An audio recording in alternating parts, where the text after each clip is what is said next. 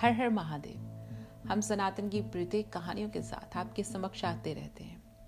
आज हम बात करेंगे कुछ ऐसे सामान्य शब्दों को, जो कि विशिष्ट रूप से यज्ञ पूजा, वैदिक पूजा में प्रयोग किए जाते हैं, किंतु हर सनातनी उसे समझने में असमर्थ है।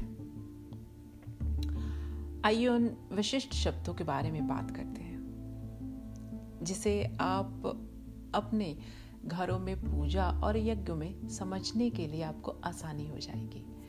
मैं तहक्षी आप सबका स्वागत करती हूँ। आइए शुरू करते हैं पंचोपचार विधि किसे कहते हैं।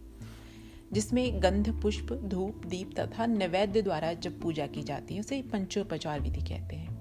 पंचामृत, दूध, दही, घृत, मधु तथा शक्कर, जिनके मिश्रण से बनता है, उसे पंचामृत कहते हैं। पंचगव्य गाय के दूध, घृत, मूत्र तथा गोबर इन्हें सम्मिलित कर जिस रूप को बनाया जाता है, उसे पंचगव्य कहते हैं। ओडिशोपचार किसे कहते हैं? आवाहन, आसन, पाद्य, अर्ध, आचमन, स्नान, वस्त्र, अलंकार, सुगंध, पुष्प, धूप, दीप, नैवेद्य, अक्षत, तांबूल तथा दक्षिणा। इन सबके द्वारा जब पूजा की जाती है, उस विधि को पोषोपचार कहते हैं। दशोपचार किसे कहते हैं? पाद्य, अर्ध, आचमनीय, मधुप्रक, आचमन, गंध। पुष्प, धूप, दीप तथा नैवेद्य द्वारा जो पूजा की जाती है, उसे दशोपचार कहते हैं। अब आप समझने में अगर आज समर्थ हैं कि आचमन, पुष्पा, दशो, ये क्या है, इसके बारे में हम आगे चलकर बात करते हैं। त्रिधातु। किसे कहते हैं, जिसमें सोना, चांदी, लोहा, कुछ ऐसे आचार्य सोना, चांदी और लोहा, जो तांबा को इनको मिश्रण कर त्रिधातु कह देते हैं। पंचधातु, सोना, चांदी, लोहा, तांबा और यस्ता। अष्टधातु, सोना, चांदी, लोहा, तांबा, यस्ता, रांगा, कांसा और पारा। नैवेद्य किसे कहते हैं? खीर और मिष्ठान आदि, जैसे कोई भी मीठी वस्तु का ईश्वर को भोग लगाया जाता है, उसे नैवेद्य कहते हैं। नवग्रह, सूर्य, चंद्र, मंगल बुद्ध गुरु, शुक्र, शनि, राहु और केतु। नवरत्न किसे कहते हैं? मणिक्य, मोती, मूँगा, पन्ना, पुखराज, हीरा, नीलम, गोमेद और वेदुए अष्टगंध किसे कहते हैं? अगर तगर गोरेचन केसर, कस्तूरी, श्वेत चंदन, लाल चंद्र और सिंदूर, जो देव पूजा के हेतु ही प्रयोग में लाया जाता है। अगर आप देवी पूजा कर रहे हैं तो उसमें लाल चंदन, हल्दी, कुमकुम, गरोचन जटाहमासी शिलाजीत और कपूर का प्रयोग किया जाता है। गंध त्रय किसे कहते हैं?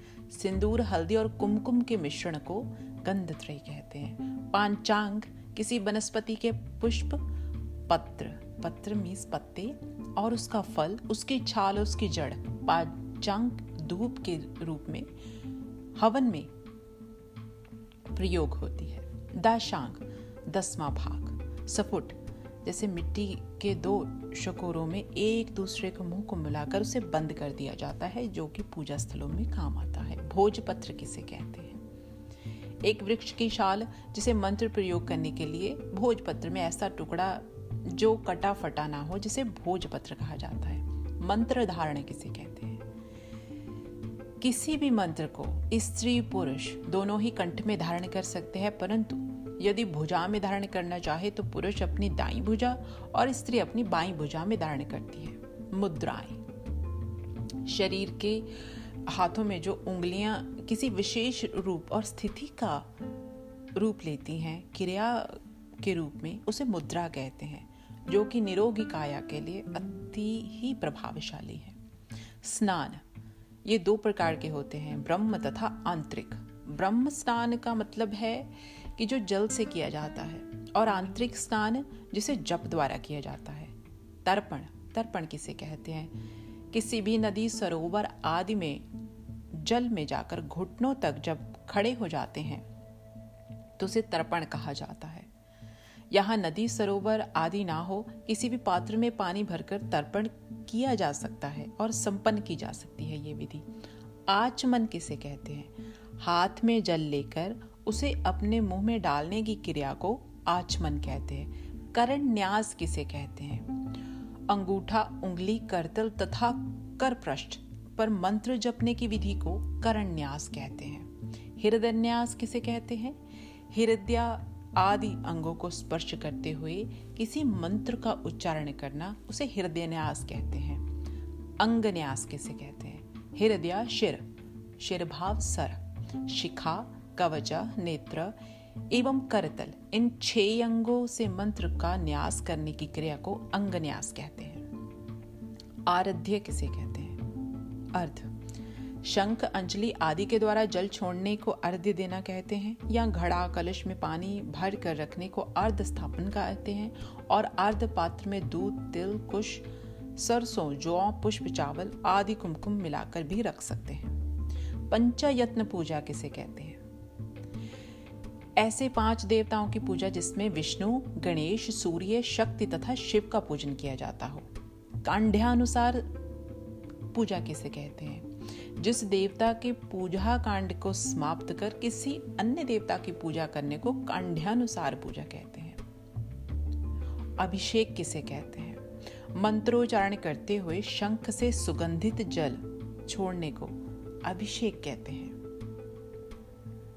उपवीत किसे कहते हैं? यज्ञोपतीत मतलब जने उदाहरण को उपवीत कहते हैं। संविधा, जिन लकड़ियों को अग्नि में प्रज्वलित कर होम किया जाता है। उन्हें समिधा कहते हैं। समिधा के लिए आग, पलाश, खदिर, अपहामार्ग, पीपल, अद्भुर्ग शमी कुशा, आम, इनमें से किसी भी लकड़ी का प्रयोग जब किया जाता है। प्रणव, ओम को ही प्रणव मात्र कहा जाता है। मंत्र ऋषि, जिस व्यक्ति ने सर्वप्रथम शिव जी के मुख से मंत्र सुनकर उसे विधिवत सिद्ध किया हो, वह उस मंत्र का ऋषि कहलाता है। उस ऋषि के मंत्र आदि गुरु मानकर श्रद्धापूर्वक उनका मस्तक पर हम न्यास करते हैं। छंद किसे कहते हैं? मंत्र को सर्वहोत भावेन आशिदंत मतलब उन्हें और प्रयोगशाली बनाने की जो विधि है, उसे छंद कहा जाता है। ऐसे अक्षरों अथवा पदों के जो मिलकर बनते हैं। मंत्र का उच्चारण में जो मुख से होता है और छंद मुख का न्यास कहा जाता है। देवता जीव मात्र में सम, समस्त क्रियाकलापों को प्रेरित संचालित एवं नियंत्रित करने वाली जो प्राण शक्ति है उसे देवता कहा जाता है। वह शक्ति मनुष्य के हृदय में स्थिर है और अंततः देवता का न्यास हृदय से ही किया जाता है। बीज मंत्र शक्ति को उद्भावित करने के लिए। जो तत्व को बीज कहते हैं, इनका न्यास गृह अंग में किया जाता है। मतलब सबसे पहले किया जाता है शक्ति, जिसकी सहायता से बीज मंत्र बना होता है, उस तत्व को शक्ति कहते हैं और इसका न्यास पाद स्थान में बना होता है। विनियोग किसे कहते हैं? मंत्र को फल की दिशा का निर्देश देना। विनियोग कहलाता है। उपांशु जब किसे कहते हैं?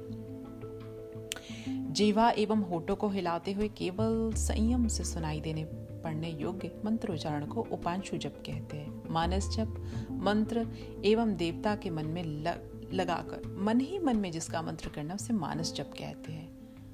अग्नि की जिह्वाएँ अग्नि की सात जिह्वाएँ मानी जाती हैं जिनके हिरण्या गगना रक्ता कृष्णा सुभद्रा बहुरूपा एवं अतिरिक्ता है। और इसी तरह पदक्षिणा किसे कहते हैं? देवता को साष्टांग दंडवत करने के पश्चात इष्ट देवता की परिक्रमा करना पदक्षिणा कहलवाता है। जिसमें से विष्णु, शिव, शक्ति, गणेश और सूर्य आदि देवताओं की चार, एक, दो, एक या तीन अथवा सात परिक्रमाएँ करनी होती है। और शिव की हमेशा ही आधी परिक्रमा होती है।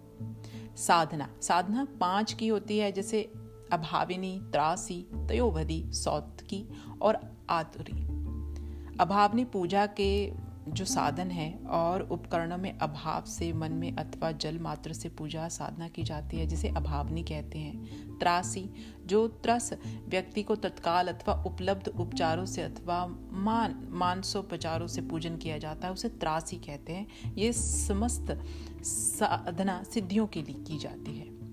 देवोधि बालक, वृद्ध, स्त्री, मूर्ख अथवा ज्ञानी व्यक्ति बिना किसी जानकारी के जो पूजा करता उसे दो विधि पूजा कहते हैं, जो भगवान ईश्वर को हर तरह की पूजा स्वीकार हो जाती है। सूत की व्यक्ति मानसिक साध्य की करह कामना करते हुए मानसिक जप और निष्काम होने पर सभी कार्यों में ऐसी जो साधना की जाती है, उसे सौतकी कहा जाता है।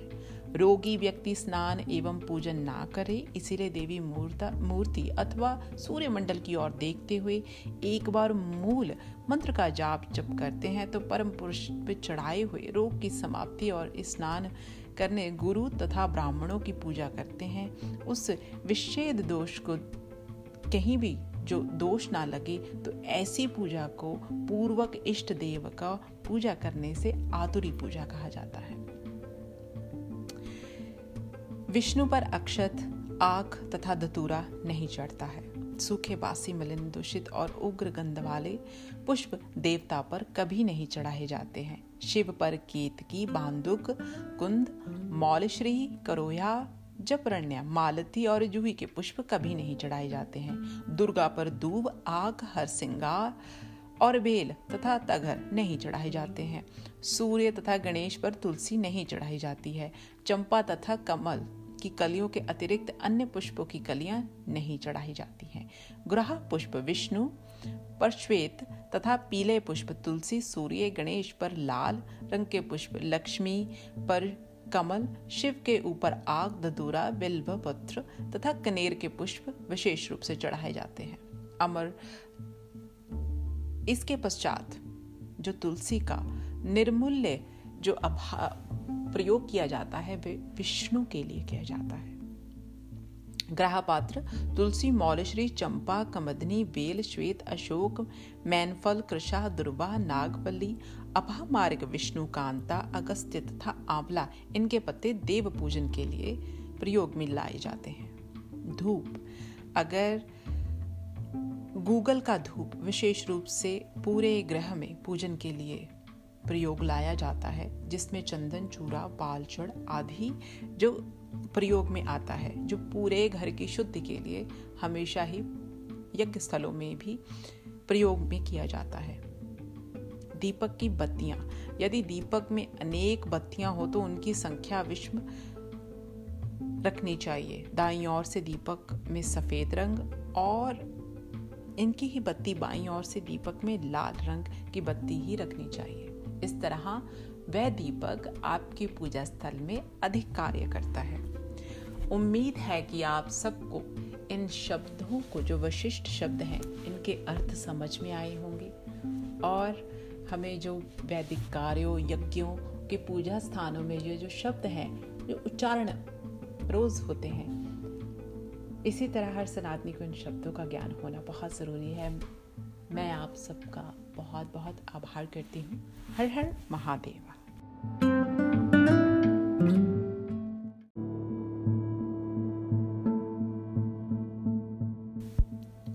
हर हर महादेव, हम सनातन की प्रत्येक कहानियों के साथ आपके समक्ष आते रहते हैं। जैसे कि आप जानते हैं कि हम वार्तालाप करते हैं।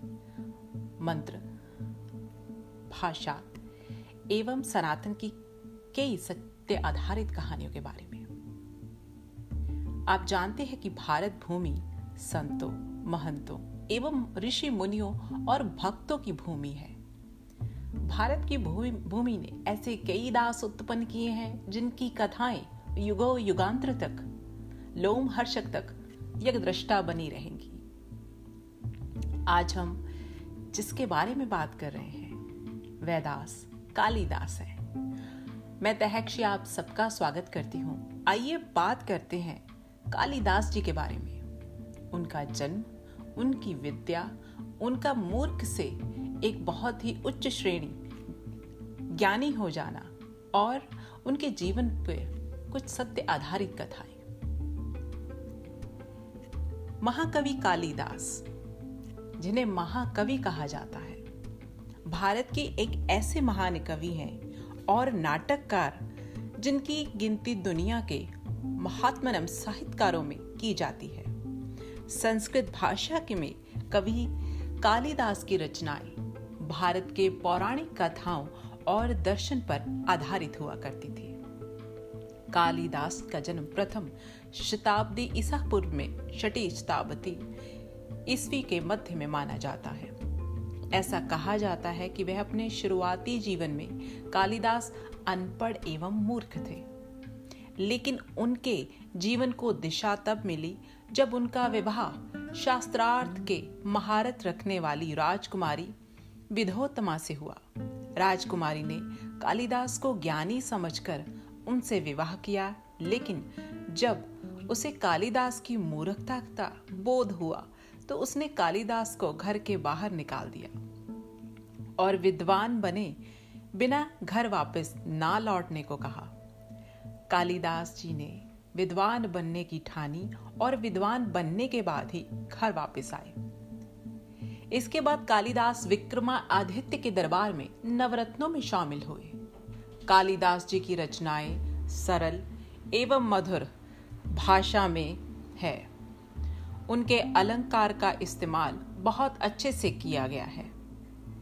उनकी रचनाओं में श्रृंगार रस का अद्भुत तरीके से बहुत अच्छी तरह वर्णन किया गया है। कालिदास जी के साहित्य की विशेषता उसमें शामिल संगीत भी है। उन्होंने ऋतुओं का बहुत अच्छा स्पष्ट किया और उनका मनोरम से वर्णन किया। इसके अलावा उन्होंने आदर्शवादी परंपराओं में नैतिक मूल्य का ध्यान में रखते हुए अपनी रचनाओं को निर्मित किया। कालिदास जी ने रचनाओं के प्रयोग में किए जाने वाले कई उपमाओं में विशेष रूप से माने जाते हैं और प्रकृति वर्णन का भी अद्वितीय ज्ञान प्राप्त होता है। श्रृंगार रस से वर्णन में वह अग्रणी रहे हैं भारतीय साहित्य में। महाकवि कालिदास का बहुत महत्वपूर्ण योगदान रहा है। उनके द्वारा रचित सात कृतियाँ विशेष हैं, जिनमें तीन नाटक, दो महाकाव्य, दो खंड काव्य शामिल है। कालिदास की पहली रचना माल विक्रमहा मित्रम नाटक है। दूसरी रचना अभिज्ञान शाकुंतलम, और जिसने उन्हें विश्व में प्रसिद्धि दिलाई। इस नाटक में राजा दुष्यंत और शकुंतला के प्रेम की कहानी है। इस नाटक में श्रृंगार रस की प्रधानता है। नाटक विक्रमोह वर्षियम और भी रहस्य से भरपूर नाटक कहा जाता है। इससे पुरुरवा और उर्वशी के प्रेम की कहानी को बताया जाता है। कालिदास जी द्वारा रचित महाकाव्य कुमार संभवम और रघुवंशम भी है। कुमार संभवम में शिव पार्वती के प्रेम की कथा और कार्तिकेय के जन्म की कहानी है। और रघुवंश में संपूर्ण रघुवंश के राजाओं की गाथा और कालिदास जी के द्वारा रचित खंड काव्य मेघदूतम और श्रुतु संहारम। मेघदूत में सभी ऋतुओं में प्रकृति की विभिन्न रूपों से विस्तार और बहुत मनोरम रूप में वर्णन किया गया है। इस रचना में कवि कालिदास ने प्रकृति के मानवीकरण करने के अद्भुत कल्पना शक्ति का इस्तेमाल किया है। अगर हम कालिदास जी के बारे में ऐसे ही बात करते रहें तो उनके काव्य पर आधारित पूरी कलाओं में बात करना संभव नहीं होगा। कालिदास जी ने अपनी दूरदर्शी सोच और कल्याणकारी विचारों को अपनी रचनाओं में उतारा है। कालिदास एक महान कवि और नाटककार ही नहीं बल्कि वह संस्कृत भाषा में विद्वान भी हुए। वह भारत के श्रेष्ठ कवियों में से एक है। उन्होंने भारत की पौराणिक कथाओं और दर्शन को आधार मानकर सुंदर, सरल एवं अलंकार युक्त भाषा में अपनी रचनाएँ की। अपनी रचनाओं के माध्यम से भारत को एक नई दिशा देने की कोशिश की है। कालिदास जी का साहित्य अभी तक हुए महान कवियों में अद्भुत है और एक साहित्यकार को ज्ञान में ऐसा कोई वर्णन अभी तक किया नहीं जा सकता। कालिदास की उपमाएँ बेमिसाल हैं और उनके ऋतु वर्णन भी मानो अलौकिक है। मानो कि संगीत कालिदास जी के साहित्य में मुख्य अंग है और इसके साथ ही उन्होंने अपने साहित्य के रस में इस तरह सृजन किया है, जिसकी जितनी भी प्रशंसा की जाए, कम है। श्रृंगार रस में उन्होंने अपनी कृतियों और इस तरह में डाला है कि मानो पाठकों में भाव और आप ही जागृत हो जाए और वह स्वयं को भूल बैठे। इसके साथ ही विलक्षण प्रतिमा में निखर कर महान कवि कालिदास जी ने साहित्य की खास बात यह है कि उन्होंने साहित्यिक सौंदर्य के साथ साथ आदर्शवादी परंपरा और नैतिक मूल्यों को समझ में ध्यान में रखा है। जब जब कालिदास जी ने प्रेम के बारे में लिखा, उन्होंने प्रेम के साथ मर्यादा के बारे में भी बहुत ही अच्छी तरह सृजन किया है। जो कि कालिदास जी की अलंकारों और उनके साहित्य को और भी सुंदर बनाता है। माना जाता है कि कालिदास माँ काली के परम उपासक थे। अर्थात कालिदास जी का नाम का अर्थ ही काली की सेवा करने वाला है। कालिदास अपनी कृतियों के माध्यम से हर किसी को अपनी तरफ़ आकर्षित कर लेते थे। एक बार जिनको उनकी रचनाओं की आदत लग जाती है, बस वह उनकी लिखी कृतियों में ही लीन हो जाते थे। ठीक वैसे ही उनको कोई एक बार देख लेता था, बस देखता ही रह जाता था, क्योंकि वह अत्यंत मनमोहक और साथ ही राजा विक्रमादित्य के दरबार में नौ रत्नों में से एक थे। आइए बात करते हैं कालिदास जी के आरंभिक जीवन के बारे में। कालिदास जी का जन्म के काल से लेकर कुछ विवाद चलते रहे हैं। साहित्य के विद्वान और महाकवि कालिदास का जन्म कब और कहाँ हुआ, इसके बारे में अभी तक कोई भी स्पष्ट उत्तर नहीं है। लेकिन इनके जन्म को लेकर विद्वानों ने अपने अलग अलग मत दिए हैं। ऐसा माना जाता है कि 150 ईसा पूर्व से 450 ईस्वी तक कालिदास रहे होंगे, जबकि एक रिसर्च में मुताबिक कालिदास गुप्त काल में जन्मे होंगे। क्योंकि कालिदास ने द्वितीय शुभ शासक अग्निमित्र को नायक बनाकर माल विक्रमहाय मित्रम नाटक लिखा और अग्निमित्र ने 117 ईसा पूर्व में शासन किया था, जिससे कालिदास जी के जन्म का अनुमान लगाया जा सकता है। छठी सदी में बाण भट्ट ने अपनी ही रचना हर्षचरितम में कालिदास का उल्लेख किया है। तथा इसी काल के पुलकौशिक द्वितीय अलहो, अभिलेख में कालिदास का ज़िक्र है। आखिरकार, इनमें बाद में कोई हो सकते हैं। इस तरह कालिदास के प्रथम शताब्दी ईसा पूर्व और तीसरी शताब्दी ईसा के बीच में जन्मे माने जाते हैं, जो कि स्पष्ट उत्तरदायी नहीं है। कालिदास ने अपनी दूरदर्शी सोच और कल्याणकारी विचारों को अपनी रचनाओं में उतारा। कालिदास एक महान कवि और नाटककार ही नहीं, बल्कि वह संस्कृत भाषा के विद्वान थे। वह भारत के श्रेष्ठ कवियों में से एक थे। उन्होंने भारत की पौराणिक कथाओं और दर्शन को आधार मानकर सुंदर, सरल और अलंकार युक्त भाषा में अपनी रचनाएँ की और अपनी रचनाओं के माध्यम से भारत को एक नई दिशा देने की कोशिश की।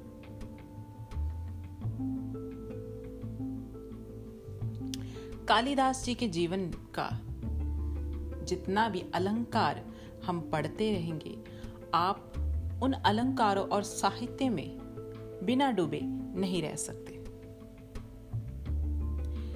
कालिदास जी के बारे में आगे बात की जाए तो कालिदास जी का राजकुमारी विधोत्मा से विवाह कैसे हुआ? महान कवि और दार्शनिक कालिदास की शादी संयोग से राजकुमारी विधोत्मना से हुई। जो कि बेहद गरीब परिवार से वास्ता रखती थी। ऐसा कहा जाता है कि राजकुमारी विधोत्मा की प्रतिज्ञा थी कि जो उन्हें शास्त्रार्थ में हरा देगा, वह उसी के साथ शादी करेगी। तब विधोत्मा ने शास्त्रार्थ में सभी विद्वानों को हरा दिया तो अपमान से दुखी होकर इसका बदला लेने के लिए छल से कुछ विद्वानों ने कालिदास से राजकुमारी विधोत्मा का शास्त्रार्थ करवाया और उनका विवाह राजकुमारी विधोत्मा से करवा दिया। आपको ये बता दें कि शास्त्रार्थ की परीक्षण के लिए राजकुमारी विधोत्मा मौन शब्दावली में गूढ़ प्रश्न पूछती थी, जिसे कालिदास जी अपनी बुद्धि से, मौन संकेतों से ही जवाब दे देते थे। विधोत्मा को लगता था कि कालिदास जी गूढ़ प्रश्न का गूढ़ जवाब दे रहे हैं। उदाहरण के लिए विधोत्मा ने प्रश्न के रूप में खुला हाथ दिखाया तो कालिदास को लगा कि वे उन्हें थप्पड़ मारने की धमकी दे रही है। इसीलिए उसके जवाब में उन्होंने उन्हें घुसा दिखा दिया। तब विधोत्मा को लगा कि कालिदास जी कह रहे हैं कि पाँच इंद्रियाँ भले ही अलग हो, किंतु सभी एक ही मन के द्वारा संचालित होती हैं।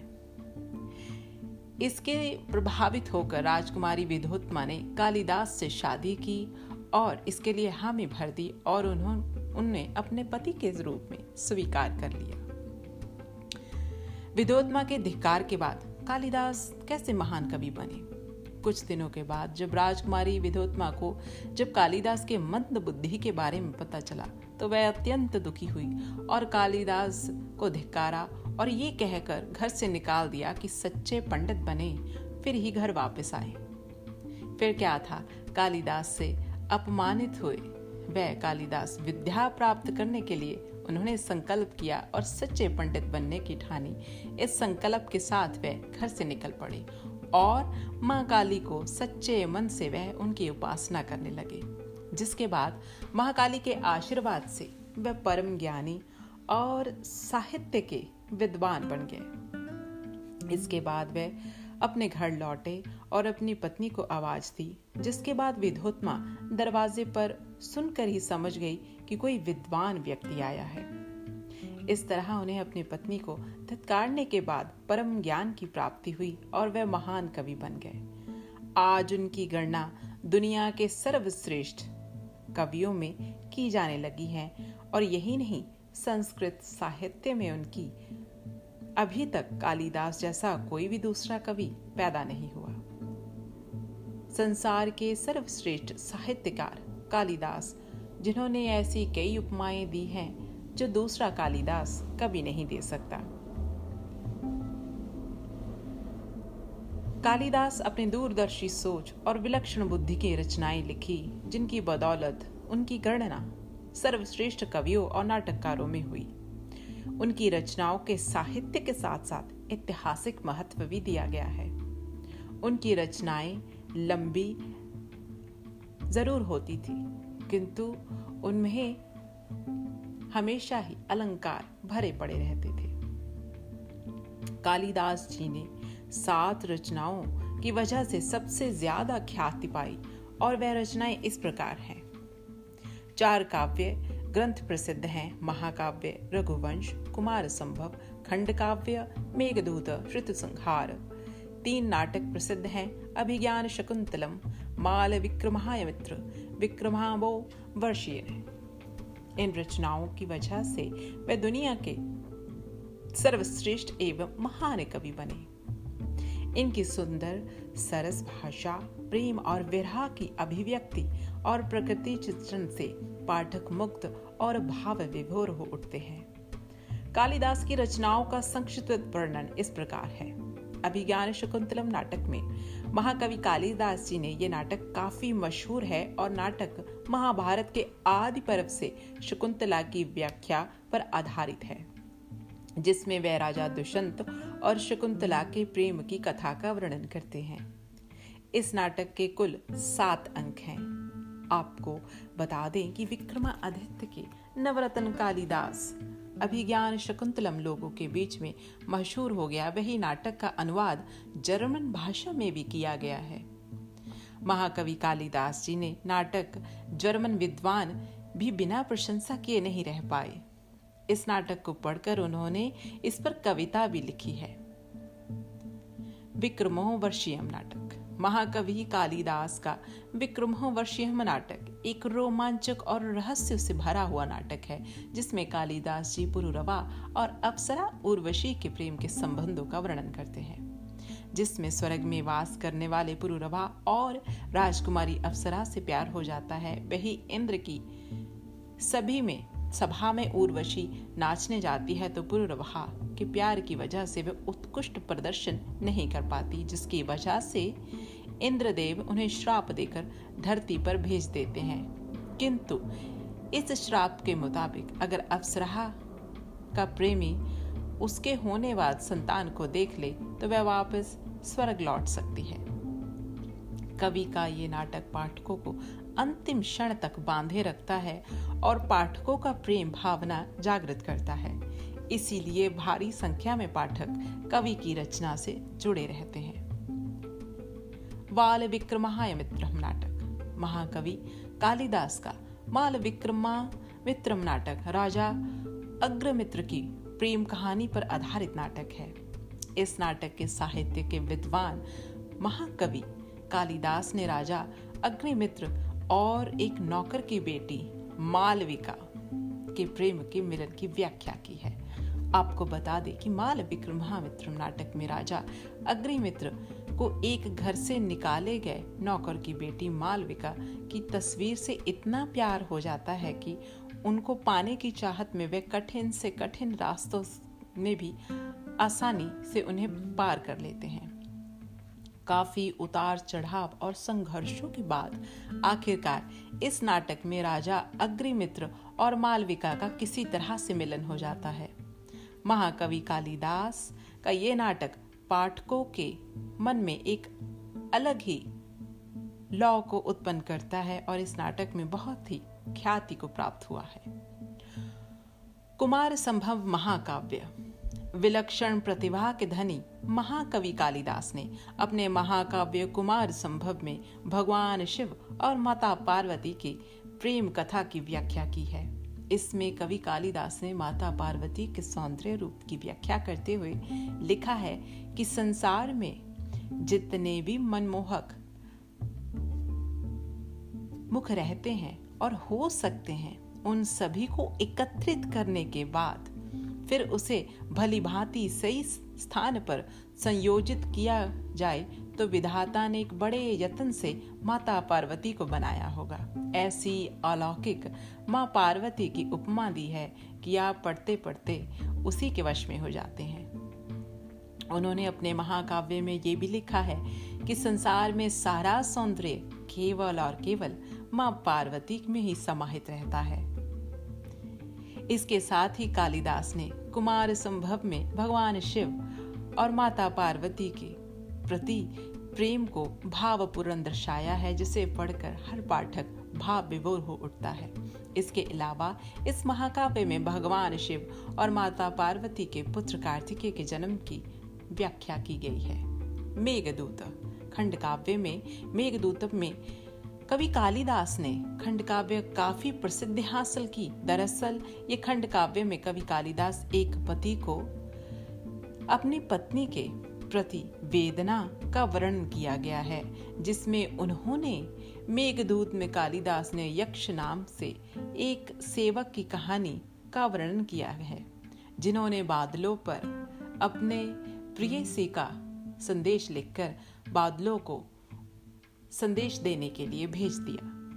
आपको बता दें कि कवि इस खंड काव्य में यक्ष नाम के सेवक को गाँव में एक साल से बाहर निकाल दिया जाता है जिससे अपनी पत्नी की इतनी याद आती है। वो बादल, यानी कि मेघदूत से प्रार्थना करते हैं और उनका संदेश उनकी पत्नी तक ले, लेकर जाए, उनकी पत्नी से उन्हें मिलने दिया जाए, ऐसा उनसे वार्तालाप एवं आज्ञा चाहते हैं। इसका तरह कवि ने नाटक पाठकों को बांधे रखता है। महाकवि कालिदास की अन्य रचनाएँ साहित्य और विद्वान कालिदास जी के ऊपर लिखी गई सात रचनाओं के अलावा अन्य भी रचनाएँ हैं। कालिदास जी ने अन्य तैतीस ऐसी रचनाएँ जिसका श्रेय महाकवि कालिदास को जाता है। आपको बता बता दे कि कालिदास ने न सिर्फ़ एक अच्छे कवि, एक अच्छे नाटककार, बल्कि उन्हें एक अच्छा योतशी भी कहा गया है। कालिदास जी ने उत्तम कालामृत पुस्तक की रचना की, जो कि मुख्य रूप में ज्योतिष पर आधारित है, और जिससे पता चलता है कि महाकवि कालिदास ज्योतिषी विद्या में भी प्रखर थे। कालिदास जी ने द्वारा लिखी गई अन्य रचनाएँ, इस प्रकार है श्यामा, दंडकम, ज्योतिष विधाय भरणम, श्रृंगार, रसाशतम। सेतु काव्यम श्रुतबोधम कपूर मंजलि पुष्पवाण बिलायास। इस प्रकार कालिदास जी ने अपनी रचनाओं से खुद ही कवि कुल को श्रेष्ठ कवि घोषित कर लिया। वही कई विद्वान भी कालिदास की प्रतिमा की तारीफ़ करते नहीं थकते हैं। कालिदास जी के साहित्य के ज्ञान, उनकी रचनाएँ, भाषा शैली की प्रशंसा मशहूर कवि बाण भट्ट द्वारा भी की गई है। कालिदास जी ने इस तरह अपनी विलक्षण प्रतिभा से सिर्फ़ साहित्य की दुनिया में अपना नाम, बल्कि कवि के रूप में भारत में अपनी अलग ही पहचान बनाई। महाकवि कालिदास जी का जीवन वाक्य ही प्रेरणादायक है। जो भी कालिदास जी की रचनाओं का अध्ययन करता है, सभी उनकी रचनाओं में डूब जाता है। ये सत्य है। उनकी प्रशंसा करते वे खुद को कभी रोक नहीं पाते हैं। इस तरह कालिदास जी ने विश्व में अपनी एक अलग ही पहचान बनाई। वही कालिदास जी की रचनाओं में कुछ खास बातें जिसकी वजह से उन्हें सबसे ज़्यादा सम्मान मिला, वे दुनिया में सर्वश्रेष्ठ कवियों में शामिल हो गए। उनकी खास बातें क्या थी? कालिदास ने अपनी रचनाओं में अलंकार युक्त सरल भाषा, मधुर भाषा का इस्तेमाल किया। अपनी रचनाओं में श्रृंगार रस, बखूबी वर्णन किया। कालिदास ने अपनी रचनाओं के ऋतुओं में भी व्याख्या की जो कि सहारण योग्य है। कालिदास जी के साहित्य में संगीत प्रमुख अंग रहा। संगीत के माध्यम से कालिदास ने अपनी रचनाओं में प्रकाश डाला। कालिदास ने अपनी रचनाओं में आदर्शवादी परंपरा और नैतिक मूल्यों का ध्यान रखा। इस तरह कालिदास ने अपनी रचनाओं से पाठकों के दिल में अपनी जगह बनाई और दुनिया के विद्वान कवि कहलाए गए। कालिदास जी ने विद्वान बनने में दृढ़ संकल्प अपनी ही सफलता का मार्ग प्रशस्त किया। आज उनकी ख्याति देश के कोने कोने में है। इस तरह ज़िंदगी में कोशिश करते रहने वाले, कभी ना हार मानने वाले, जैसे कि कवि कालिदास ने भी नहीं मानी और धिकारने के बाद ही सच्चे मार्ग पर वह प्रशस्त हुए और साहित्य और महान कवि बनकर लोगों को एक प्रेरणा दी। इसी तरह हम कालिदास जी की रचनाओं को कोटि कोटि नमन करते हुए ये पॉडकास्ट यहीं पे बंद करते हैं और आशा करते हैं कि आपको कालिदास जी के बारे में सुनकर अच्छा लगा होगा और उनकी रचनाओं पर बिल्कुल अध्ययन करने के लिए आपका मन प्रशसित हुआ होगा। धन्यवाद।